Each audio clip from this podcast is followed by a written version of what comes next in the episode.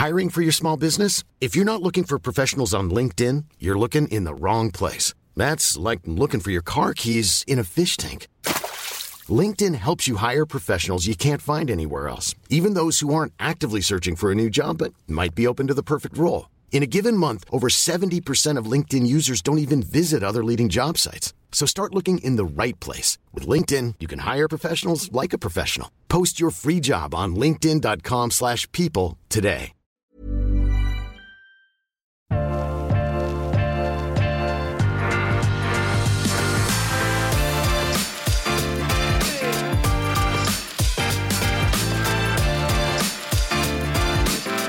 Okay, guys, everyone listening, I think this is going to be uh, a very nice episode. Uh, in me in, uh, with me in the room right now, I have Priscilla Incisa. I was not allowed to say the full name because my Italian is this bad. But uh, first of all, Priscilla, Priscilla, it's so nice to have you here. Thank you. Thank you very much for coming.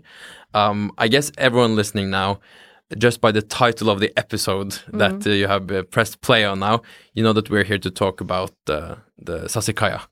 And uh, Sassicaia is, I would say, it's it must be more than a, a job to you, Okay. Yes. right? Yes. Because this this is your family heritage. Yes. And today in Sassicaia, you are, I don't know what you necessarily call it in that type of family business. Would you say that you are now Mm-hmm. the, are you the, the chairman or? no, no, no, no, no, no. But we have to make a step back. Yeah. So Sassicaia is one of the three wines Yes. produced in the estate, which is called Tenuta San Guido. Exactly. Tenuta San Guido is a family estate, which is in our family since many generations. And um, so we are a traditional agricultural estate where we also produce other things uh, apart from wine. So we make uh, traditional agriculture, we produce olive oil, we have horses, we have a nature um, reserve, and so on and so forth. And uh, the wine is one of the activities of the family. Um, my generation is made of uh, five cousins. I am uh, the youngest of five, and my role is the one of uh, uh, taking care of external relations for the family company. So I travel around the world and I speak about our family, our philosophy, and I speak about the wines and I tell the story so that people can have a glimpse of what is all about Tenuta San Guido. Fantastic. Hmm. So, and, and, and this, this history, it goes back quite a long time, doesn't it? Yes, well, the history of the estate goes back many generations as it comes through our grandmother's family. Uh, but the wine was started by our grandfather, Mario Incisa, who came from Piemonte and he married into a Tuscan family. And he moved to Bolgheri with his wife um, in the 1930s. So the estate was of his wife. And he started uh, experimenting with uh, Cabernet Sauvignon and Cabernet Franc in Bolgheri at Tenuta San Guido in the 1940s, so during the Second World War. And uh, his intention was to create a wine uh, that would appeal, uh, firstly, his own taste. So he was very much in love with the wines from Bordeaux. So he wanted to make a wine based on these international grape varieties. And then also wine to be shared with family and friends. So the first 20 years of Sasikaya was really a project uh, to remain private. It was not supposed to be a wine to be put on the co- on commerce on the market. Why is that exactly? Was that the intention from day one, or was it to kind of learn how to make? Yes, I guess he wanted to first try out things. So he made experiments for about 20 years, but also wine was really his passion, and uh, the estate was about other things as well. So it was very much concentrated also on the horses and on the agriculture. So wine was more like something uh, that passionate him, but was not uh, something that he would see uh, um, like an instrument to make money out of it. Huh. But 20 years is, is still a, a very long time.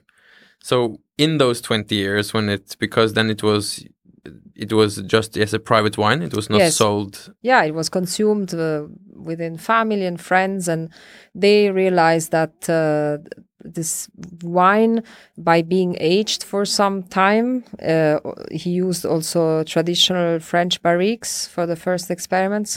Uh, the wine was getting actually better, was improving with age. So at the end um, of a certain period of trials, uh, his family and his friends also urged him to take Sassicaia to another level, and that's where my father came into the picture because uh, he in his generation is the youngest of three and his older brother and sister were more involved with the horses that were a very important business at the time whereas he was uh, looking more after the agriculture together with his father as well. And uh, and so he had this um, ambition, this idea to bring Sassicaia to another level and try to make uh, a different wine, which would be then uh, sold on the market. And that's when they called in the enologist who was working for the Antinori family, who are also our cousins, so very close to us. And uh, this enologist called Giacomo Tachis started working uh, as a consultant for Tenuta San Guido to produce Sassicaia uh, with the vintage 1968, and he stayed with us until he retired in 2009. That's a long time. That's a long time, yes. So so even the even the business partners have also been kind of family. So it's, Yes. it's very much a family. Yes, and also you can find this also in the relation we have with our importers around the world. We usually have very long relationships, and some of them are really uh, together with us since the very beginning. So we are working with some importers since 40 years or even longer. But but looking back then to to the time when when the wine was uh, only for private consumption, Mm-hmm. and then you took it uh, took it public, if you want. How how big of the of the family business was wine then? How much was horses? Uh, no, no, no. It was wine was very small. It was Very small. Mostly yes the normal agriculture part of the estate and the horses were quite important um, for the, the horses were started in the 1930s and uh, they stayed quite important until the 1980s i would say. And then the two things uh, crossed each other. So the wine became more important and the horses are still there but now the wine has become the main activity. Yeah, because I, I see sometimes uh, uh, if if I've seen someone see a Sassicaia wine for the first time, Mm-hmm. they say that uh, I I have I've had that before, Uh, yes but it's been in olive oil ah yes yes because it's it's it, it's kind of the same the bottle, The bottle right? is uh, the same. It's uh, the olive oil bottle is the same as a 750 ml of um, of a wine bottle. Yeah. and um, and it's uh, also a similar label. It has the star of the wine on top. So sometimes uh, people mistake it for a wine bottle. But but probably not. It it would be just enough difference to Yes. not be able to fake it and, and bring the wrong bottle. You it doesn't say Sassicaia on the label, for example. Yeah.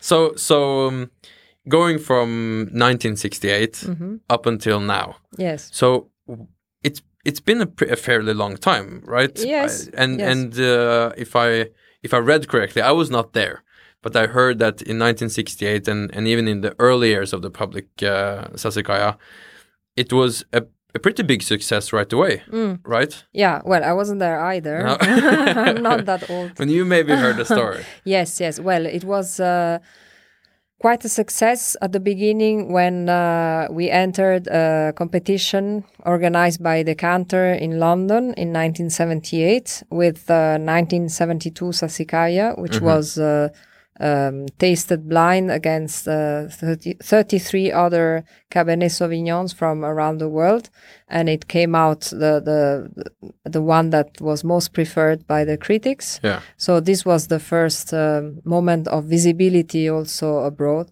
And then uh, we were very fortunate to receive um, the 100 points for the 1985 by Robert Parker. So also this helped a lot to establish the, the brand also outside our country. And, and wine wise, uh, it's not very easy to get a hold of the really old Sassicaias now. Uh, I see that in, in Oslo there are certain places that have have their wines with actually with some age, which is pretty fun to try. But since uh, '68 and up until now, what has kind of the, been the big changes in in the wine? Has there been any big changes in the in the winemaking or in the vineyard or what's no, been I would on? say that uh, there haven't been uh, major changes. We are still following nowadays the the teachings and the the experience of uh, Giacomo Tachis, and then what my grandfather was uh, doing with him at the very beginning, and then what my father has set up with him for the following years. So was it because now it's uh, it's eighty five percent uh, Cabernet Sauvignon Yes. and it's fifteen percent Cabernet Franc. Yes. Has this, that also been the, the same forever? Yeah, it has been uh, pretty much the same percentage. Maybe there was uh, uh, some earlier years where it was 80 20, but it's not very different than the beginning. It's very much the same percentages across the, all the years. But is that also part of then the vision moving forward to kind of just keep it the same?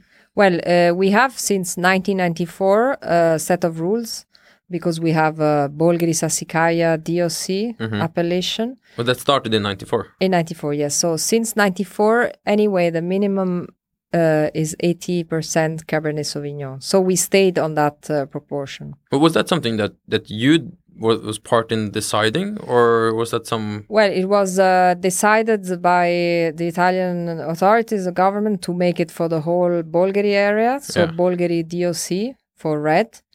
Um, and then at the same time, uh, they made a subzone of Bolgheri Sassicaia. And then in 2013, the subzone became its own appellation, Bolgheri Sassicaia DOC. So, but that has to follow the the. the rules yeah over. basically the rules were written around the practices that we were doing and we're still doing So your practices kind of yeah became the rule, kind of. yes because that's the way we have been making the wine since uh, pretty much the beginning so yeah. And and technology wise, uh, ha- have you incorporated much of, of, of the modern styles of winemaking in, in the no, wine? it's not very. It's uh, yes, of course, keeping up with time, but uh, still using uh, stainless steel tanks like uh, Tachis had introduced, whereas our grandfather was using uh, wooden um, botti, a big. Uh, uh, um, The, the very big ones, yes, right? the very big ones Yeah. for vinification. So, I it's not a very. If you come to see a winery, it's very practical. It's very much a working space, but it's not like one of these uh, super modern wineries um, that you may see somewhere else. so kind of classic, but with uh, modern classic. necessities. Yeah, exactly. Classic with a modern necessity. Yeah. Okay, so um, the, the the area that you're in, though, Mm-hmm. um, it's I understand that uh, in in the area you have kind of two different zones of of Sassicaia where you make wines. Is that right? There's one that is closer down to the the foot of the hill, Yes. and other part of the. Well, in uh, Tenuta San Guido, uh, it's a bit of a peculiar situation because the estate is stretching from the seashore back onto the hills for about 13 kilometers. So we have different, It's pretty big. it's pretty big. Yeah. Yes, it's a 2,500 hectares surface. So it's It's very big. it's very big, Yeah. and uh, the the vineyards are not all together in the same spot, but they are scattered around, uh, starting from about 80 to 100 meters above sea level, and the highest uh, vineyard is just below 400 meters. So you have uh, different um, plots in different uh, parts of the estate. So, but you have the the Le Difese. Yes. Uh, you must excuse my Italian because Yeah, we're, yeah. we're used to saying this in Norwegian, and it's very it could be it's very wrong. perfect. Lady Face. Le Difese, Mm-hmm. and then you have the Guidalberto, Yes. um, and then you have the Sassicaia. Yes. And so, so where in this area from the from the sea up to the mountains? So or hill? generally, the the Cabernet Sauvignon, uh, which is used for uh, Guidalberto and Le Difese, is coming uh, from the younger vines of the Sassicaia DOC, regardless of where they are located. But also uh, on the lower part, we have planted some Merlot specifically for the Guidalberto. And instead, the Sangiovese, that is part of the blend of Le Difese, we source it from um, central Tuscany, from the Chianti area.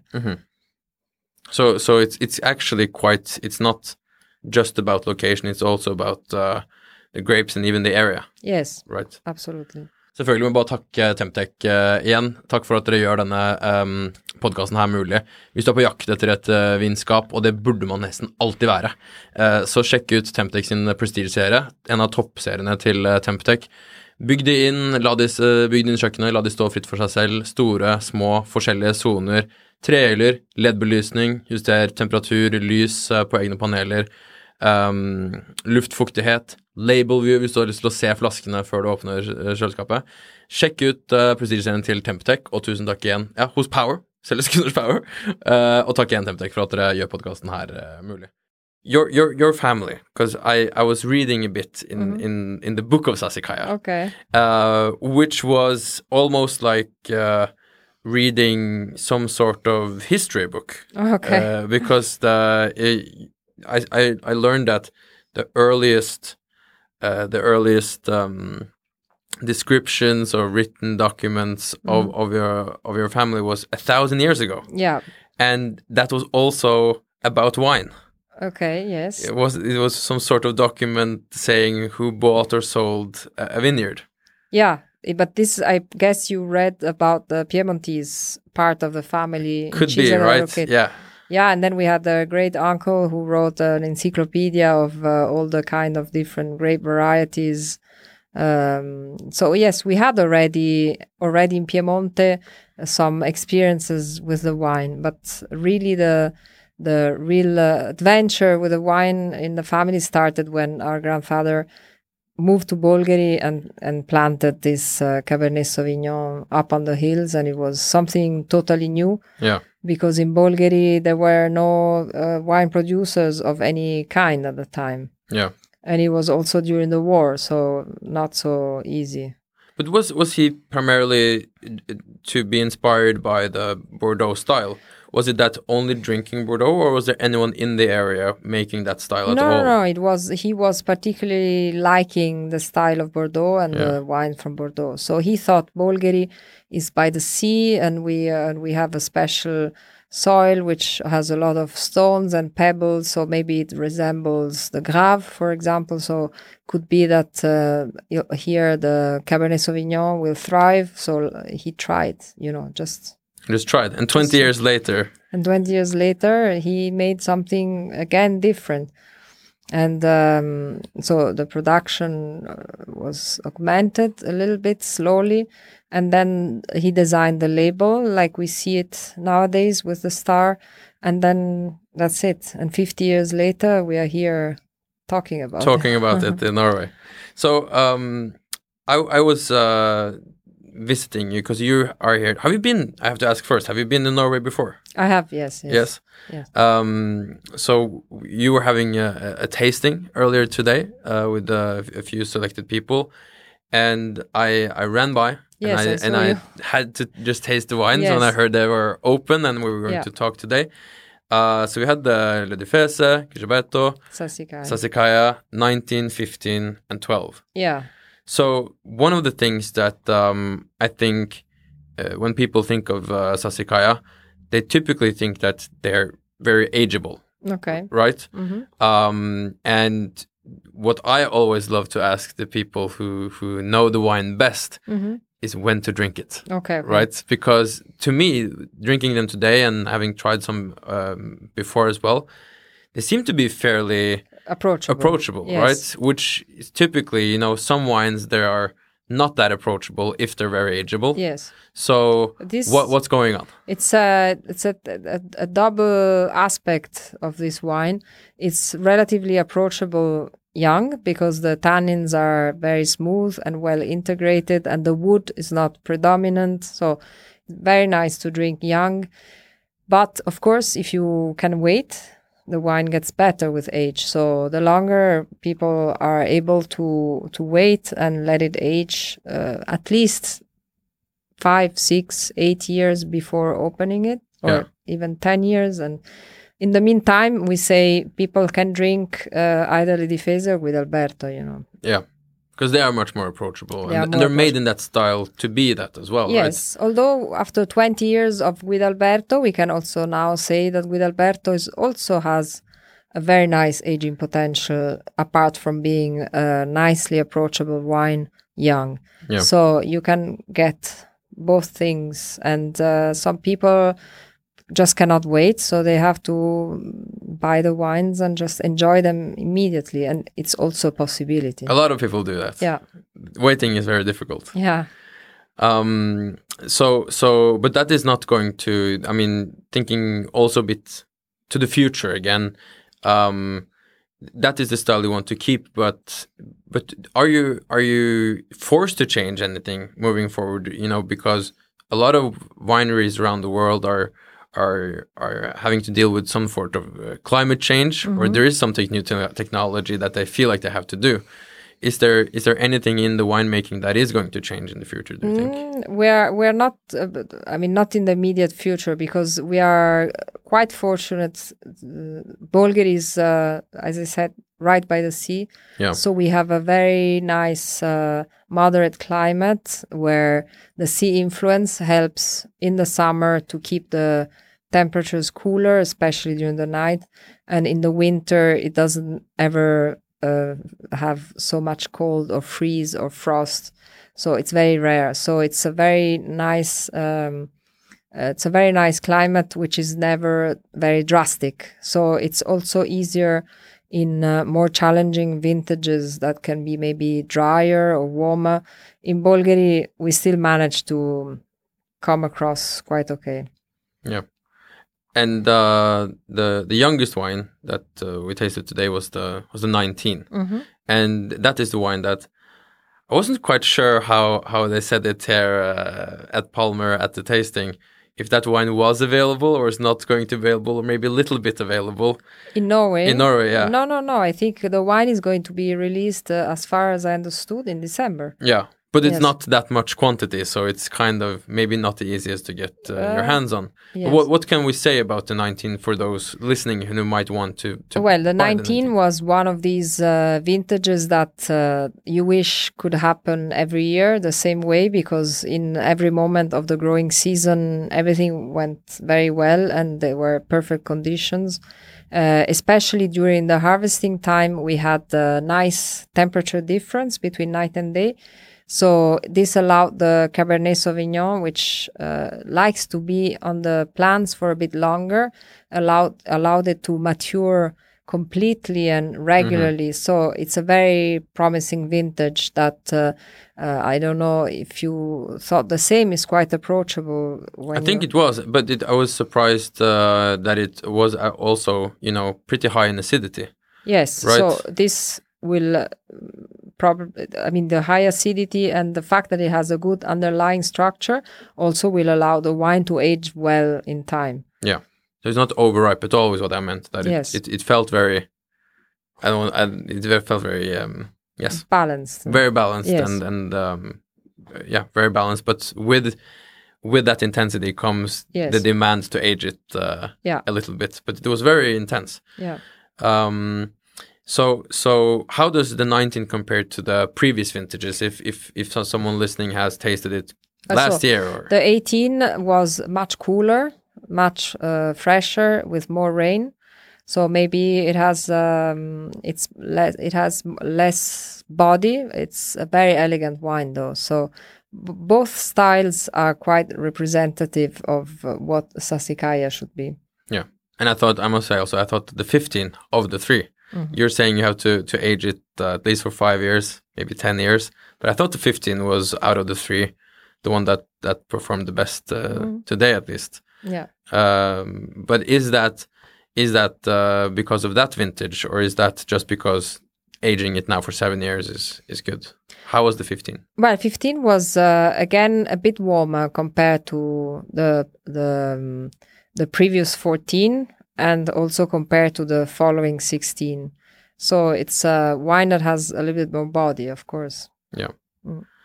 Now, before we before we end today's chat, after having learned so much about uh, about uh, Tenuta San Guido, um, there there is also another part in in winemaking that that uh, you uh, was it last year that you took uh, charge of, which is again my Italian Primum Familiae Vini. Vini, yes. Yeah. So so that is a kind of would you call it a collection, cooperation, organization? Well, Primum Familiae Vini, which is also called in short the PFV, Mhm. it's uh, an association of uh, 12 producers from Europe. So some are from France. Um, then we have somebody from Portugal, Germany, two from Spain. Then there's two Italians. it's uh, Antinori, Yes, Paul Antinori. Roger, Yeah. Drouhin, Yes. uh, Chateau Mouton, Vega Sicilia. a, a good group, I it's a say. good group Yeah. uh, that also has become, I must say, a good group of friends. Uh, it exists since 1992, and we have joined in 2004. And uh, every year, um, one of the wineries is the president for the year in rotation. So last year it was my turn, and this year is going to be Pablo Alvarez from Vega Sicilia. So what happens in that year? What in when you get the responsibility for one year? Well, uh, usually you have to. We, we organize throughout the year different activities together, like events or things like this. And the president is supposed to be there, present, uh, and uh, you know represent the whole group. And uh, in my year, we didn't do much because it was basically at the end of the pandemic. Yeah. And then in the end of the of the 12 months, you get to organize in your estate together with your family. So it was myself and my cousins, we host and my father. We hosted the other 11 families who came for three days to Bolgheri at the end of June this year. And uh, and maybe open some wine.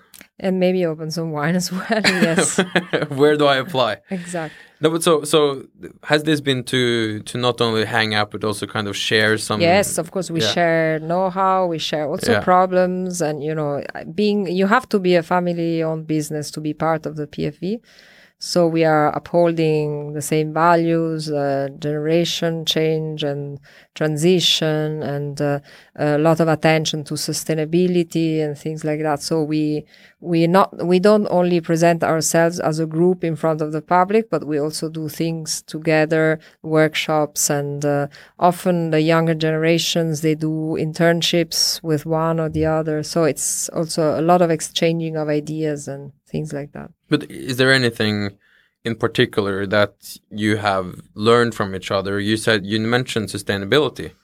Has that always been a focus, or is that something that has? Well, for us, up? it has always been a focus because, uh, you know, we have uh, a, a lot of nature in Tenuta San Guido. It's not uh, uh, vineyards is only four percent of the total surface of the estate, and then we have a, a very large nature reserve, and uh, we try to keep a lot of biodiversity by having olive trees uh, within our vineyards, and we have a huge forest uh, which is totally unspoiled. So for us, biodiversity, sustainability, and attention to uh, to the territory has been always one of our main priorities. so that maybe is something that that you have taught the others. No, well, they're all very uh, careful about these things. Yes. Well, Priscilla, it's been a it's been a pleasure having you here. Thank I know you are busy, so I won't steal too much of your time. But um, it, it's it's very nice to see you. Great to taste your wines, and uh, they're coming out in December. Uh, yeah, the Sassicaia, yes. yeah. The others two, I think they're already on the market. Yeah. So for for anyone listening, um, uh, if you haven't tried them, they're definitely worth uh, worth trying, and uh, they're they are approachable. You don't have to wait. Is that what you're saying? You don't have to. it's it's it's allowed to try it even though it's young. Exactly. Well, again, thank you very much for, you. for coming. My pleasure. Thank you very much. And for everyone else, um, as always, uh, we will see you next week with another episode. Maybe not uh, with such great company as today, but we will be here anyway. Thank you, everyone.